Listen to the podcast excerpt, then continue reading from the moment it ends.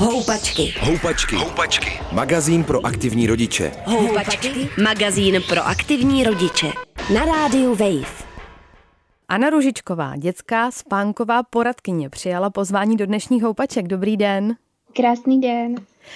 Já bych se s vámi chtěla dneska bavit o spánku malých dětí. To je ze začátku, eh, když se to miminko narodí, tak je to vlastně úplný chaos. Nemusí to být zas takový chaos, ale rozhodně si myslím, že jste to řekla správně, že ten spánek u těch dětí nemá úplně žádné ohraničené pravidla, i když my dospělí bychom je tam rádi hledali a, a chtěli bychom, aby tam byl nějaký ten zajetý režim a aby ty děti spinkaly přesně tak, jak si představujeme. A oni nás potom často vyvedou z toho našeho omylu, že takhle to teda nefunguje. Říkáte, že vlastně ta pravidla se ty děti musí pomaličku naučit, tak jako se naučí na světě pomalu úplně všemu. Rodiče jsou eh, v tu chvíli eh, tady vlastně od toho, aby jim k tomu dali nějaký bezpečný prostor, dali jim k tomu trpělivost, to asi není vždycky úplně jednoduchý. Co můžeme začít dělat už úplně na začátku, aby, aby ten spánek byl dobrý, kvalitní, abychom třeba se s ním co nejlíp sladili a tak?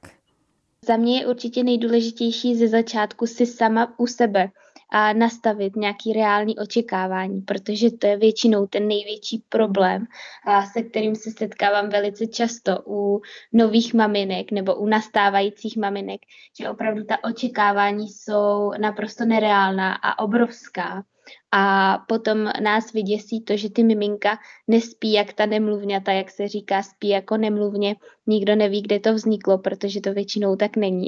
Takže a důležitý určitě na začátku je nastavit si reální očekávání a trošku se připravit na to, že opravdu ty děti spí přerušovaně, že je to pro ně normální, že je to pro ně vlastně zdravý, protože to, že se ty děti v noci probouzí, tak to je ten obranný mechanismus, který a, nám vlastně dává najevo, že něco potřebují a že my jim tu potřebu můžeme naplnit, protože oni to samozřejmě sami nezvládnou. Takže důležitý určitě za mě na začátku trošičku uh, si ty očekávání upravit podle toho, jak to doopravdy je. A ne tak, jak nám to vykresluje uh, naše společnost nebo uh, naši rodiče a prarodiči, kteří nám tvrdí, že nás přece položili do postýlky a my jsme spali. A ono to tak kolikrát nebylo ale ta selektivní paměť je uh, velká a většinou se často zapomíná na tyhle ty těžké chvíle ze začátku, kdy ty miminka nespí úplně uh, celou noc, tak jako bychom si přáli. Pojďme si k tomu dětskému spánku toho říct možná maličko víc. Eh, jaké jsou vlastně hlavní rozdíly mezi spánkem malých dětí a spánkem eh, dospělých lidí? Já si myslím, nebo představuju si správně, že to bude třeba i v tom, jak je ten spánek jako hluboký, jak snadno nás třeba z něj něco vytrhne zpátky? Ano, určitě, to je eh, jedna z důležitých věcí, protože když my si přineseme to novorozené miminko domů, tak ono 50% eh, času prospí právě ve fázích toho lehkého spánku. Když si to srovnáme s naším dospělým spánkem, tak my eh, v těch lehkých fázích prospíme jenom 20% času. Takže to je obrovský rozdíl. Potom se tedy stává to, že ty děti ze spaní vydávají různé zvuky, často je probudí nějaké nepohodlí nebo je vyruší cokoliv eh, zvuk nebo něco jiného a vyruší je to z toho spánku a právě se probouzí. Co je taky velice důležitý, je to, že eh, děti mají trošičku jiný spánkový cyklus než my dospělí. Ta architektura toho cyklu je velice eh, podobná nebo téměř totožná ale je tam velký rozdíl v tom, že děti spí jeden spánkový cyklus přibližně nějakých 45 až 60 minut a my dospělí nějakých 80 až 120 minut. Což znamená, že třeba během noci se ty děti můžou probudit 12krát až 16krát a může to být naprosto normální, protože je normální, že se každý z nás po každém tom spánkovém cyklu probouzí. Akorát my dospělí si to většinou nepamatujeme, protože my se probudíme, otočíme se na druhý bok a pokračujeme ve spánku. Ty děti, když se probudí, tak většinou buď neumí propojit ještě ten spánkový cyklus, k čemu musí dozrát, anebo uh, mají právě nějakou tu potřebu, ať už je to hlad, žízeň, uh, mokrá plenka nebo potřeba kontaktu a to jim můžeme naplnit jenom my. Proto pak nás volají, pláčou a chtějí teda vyřešit to, co potřebují. Jak má vypadat bezpečná postel pro dítě, zvlášť pro ty úplně nejmenší. Ono, no, vy se, vy se tomu smějete, to je, já jsem si všimla právě i na vašem Instagramu, že to je vlastně hodně velký téma, protože uh, rodiče chtějí to místo udělat co nejkrásnější. A ono je asi nejlepší, když v něm vlastně kromě toho dítěte vůbec nic není. Je to tak, no, je to uh, zase taková nějaká móda, bych řekla, tady uh, v našich končinách v České a Slovenské republice, protože když se podíváme do zahraničí, tak tam moc ty přeplněné a načanžané postýlky nevidíme. Ale opravdu ta bezpečná postýlka vypadá tak, že je to postýlka, ve které je kvalitní a tvrdá madrace, na ní je uh, prostěradlo, které přilehá k té madraci a pak tam je ještě to miminko a to je vlastně všechno. To miminko by mělo být buď jenom v pyžamku nebo v nějakým spacím pytli, a, který je zase přímo určený pro věk a, a velikost toho miminka, aby se v tom cítilo dobře, aby to bylo bezpečné. A jinak vlastně nic dalšího v té postýlce není třeba a hlavně i z důvodu bezpečnosti by tam nic dalšího nemělo být. Eh, rodiče, mm, zvlášť ty úplně nejmenší děti, a myslím si, že to vychází i z doporučení z porodnice, eh, o kterém nevím vlastně, co si mám myslet, to vy mi snad povíte blíž. Eh, děti hodně těsně zavinují na tu noc. Jak se na to díváte?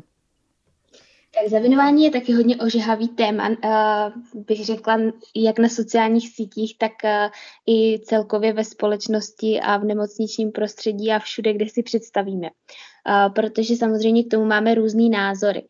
Já jsem toho názoru, že těsné zavinování není úplně vždycky potřeba, takže není potřeba se k tomu uchylovat okamžitě, když se vydáte z porodnice domů, tak budete teďka všichni zavinovat miminka pevně, aby prostě spala ono to zavinování uh, brání vlastně takovému tomu základnímu uh, primitivnímu reflexu, kterýmu se říká mororeflex a je to takový ten reflex, kdy miminka z ničeho nic rozhodí ručičkama, vypadá to, jak kdyby se něčeho lekla. A tenhle ten reflex je často budí. Akorát tady je problém se zavinováním v tom, že čím víc potom to miminko s takovým reflexem zavinujete, tím déle ten reflex uh, to miminko má a je to potom i mnohem těžší na odbourání. Takže já jsem toho názoru, že pokud to nejde jinak a nevyspal by se vůbec nikdo, tak určitě zavinujte částečně, ne úplně 24 hodin denně, ne na celou noc, zkuste v tom najít nějakou takovou rozumnou míru ale pokud to není nutné, vyzkoušejte spíš ten spací pytel, protože ono kolikrát i ten spacáček to miminko dostatečně uklidní a je to potom všechno mnohem jednodušší. Rodiče často používají jako pomůcku ke zkvalitnění spánku svých dětí něco, čemu se říká bílý šum. Já bych vás chtěla poprosit, eh, kdybyste ho představila a řekla i, jak by se měl správně používat. Tak eh, bílý šum je vlastně taková speciální frekvence jednolitého zvuku, který nám právě dokáže odbourat ten okolní zvuk z domácnosti a z ulice. Často ho využívají právě i dospělí, aby se jim dobře v noci spalo. Místo toho, aby si dali špunty do uší, tak si právě zapnou bílý šum, který dokáže hezky odbourat takové ty jednorázové zvuky, jako je třeba vrznutí podlahy, nebo když vám něco v domácnosti upadne, tím, jak je ten, ta frekvence toho zvuku jednolitá, tak to dokáže hezky skrýt. U miminek se často ten bílý šum využívá, protože vlastně už v bříšku a jim takový bílý šum hraje celou tu dobu, co tam jsou, protože samozřejmě tam pracují naše orgány, oni slyší i to všechno, co se děje kolem, takže tam jsou na ten bílý šum zvyklí.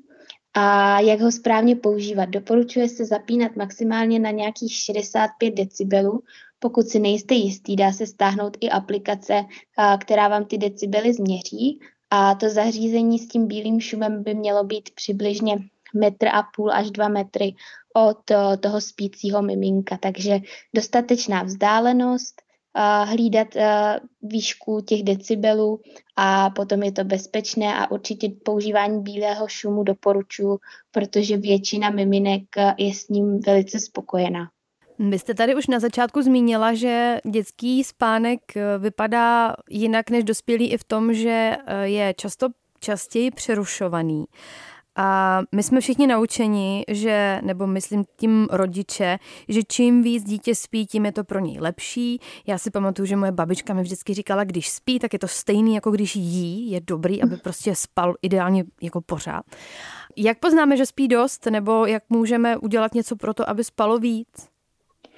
A já můžu za sebe říct, že jsem se snad nesetkala s kojencem, který by byl spánkově deprivovaný. Ono to je spíš tak, že my rodiče jsme spánkově deprivovaný, protože toho spánku je najednou strašně málo, takže se toho obáváme. Ale u těch dětí se ve většině případech, řekla bych opravdu 99,9, jedná o tu spánkovou fragmentaci, tedy o to, že spíme v nějakých spánkových cyklech a po každém tom cyklu se probouzíme a buď něco potřebujeme nebo pokračujeme ve spánku dál.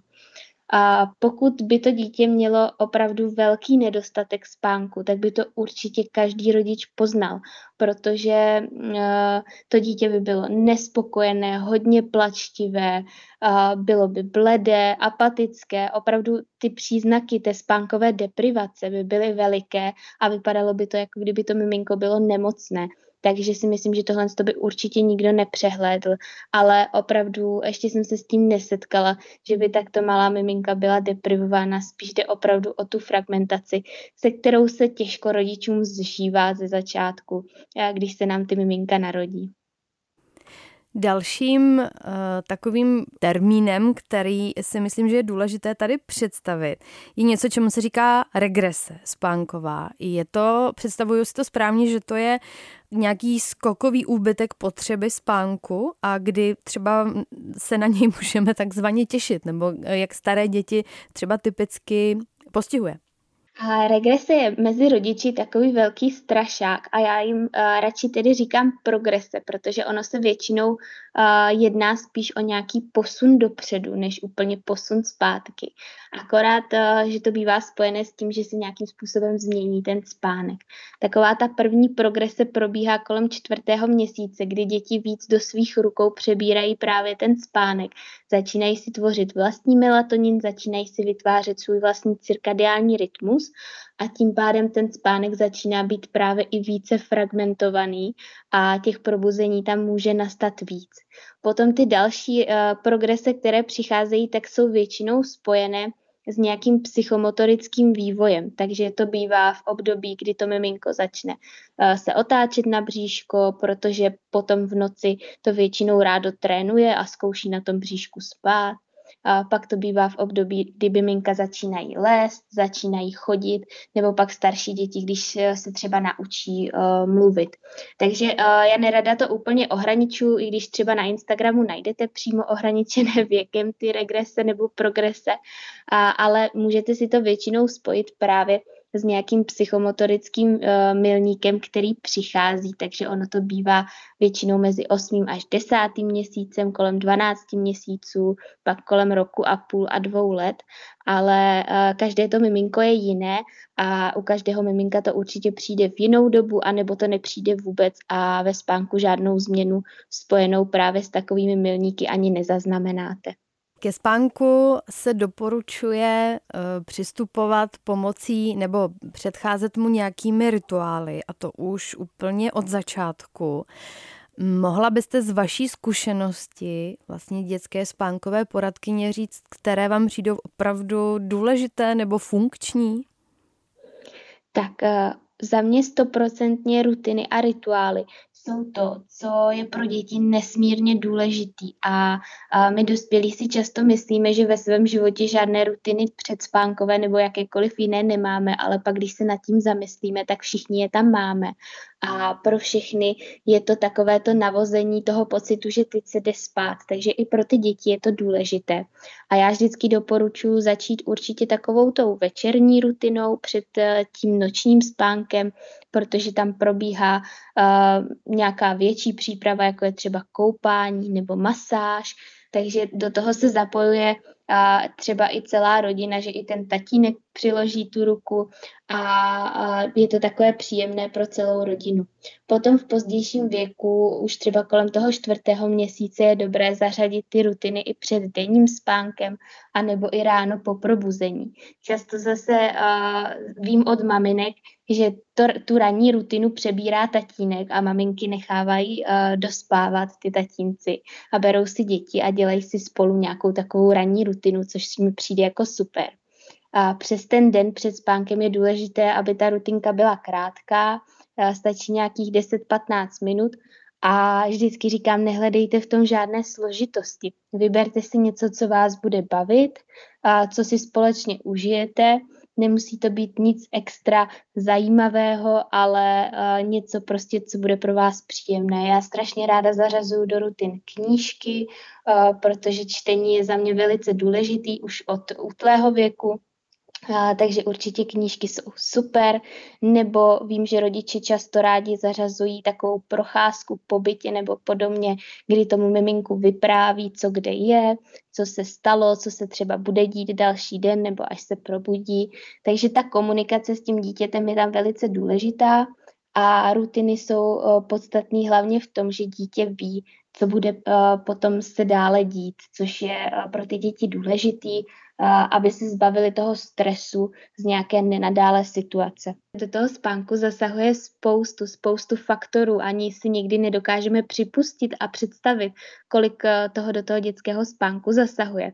A ono kolikrát si rodiče představují, že když přijdou za spánkovým poradcem, tak je to jako když přijdou za lékařem, že my jim předepíšeme nějaký uh, předpis, recept a oni to udělají a vlastně všechno se tím vyřeší. Ale ono to takhle není. My jsme spíš takový průvodci na té cestě uh, toho vývoje, protože ten spánek opravdu není vůbec lineární a neustále se mění, hlavně v těch prvních letech života. A my jako spánkoví poradci jsme spíš opravdu takový průvodci, kteří uh, ulehčují těm rodičům uh, od toho, co, co si představovali a jak to vlastně doopravdy je. A spíš jsme takové uklidnění, že to, co se děje, tak je v pořádku.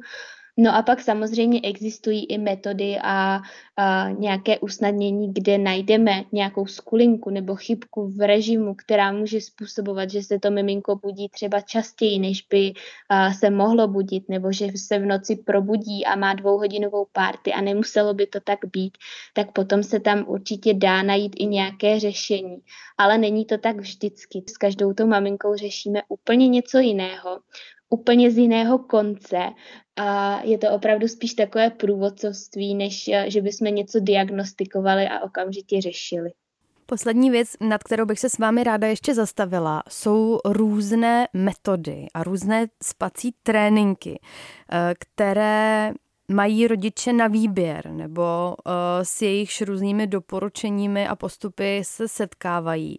Na mě osobně některé působí strašidelně. Um, mm-hmm. Teď mě napadá za všechny metoda nějakého uh, takzvaného řízeného vyplakávání, což já si teda neumím jako úplně představit, do jaké míry je tohle celé řízené, ale možná se pletu.